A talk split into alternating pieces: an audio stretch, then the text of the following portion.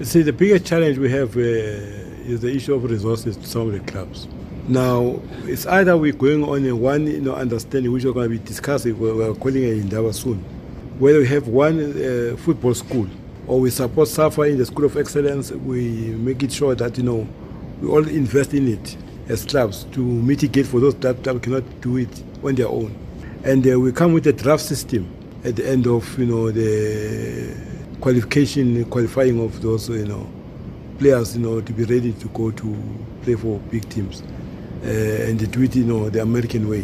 So that might be a solution because if you don't do that, uh, it's survival of the fittest. So not everybody's got a deep pockets, you know, to run a successful uh, academy in terms of what is required because it needs a lot of money.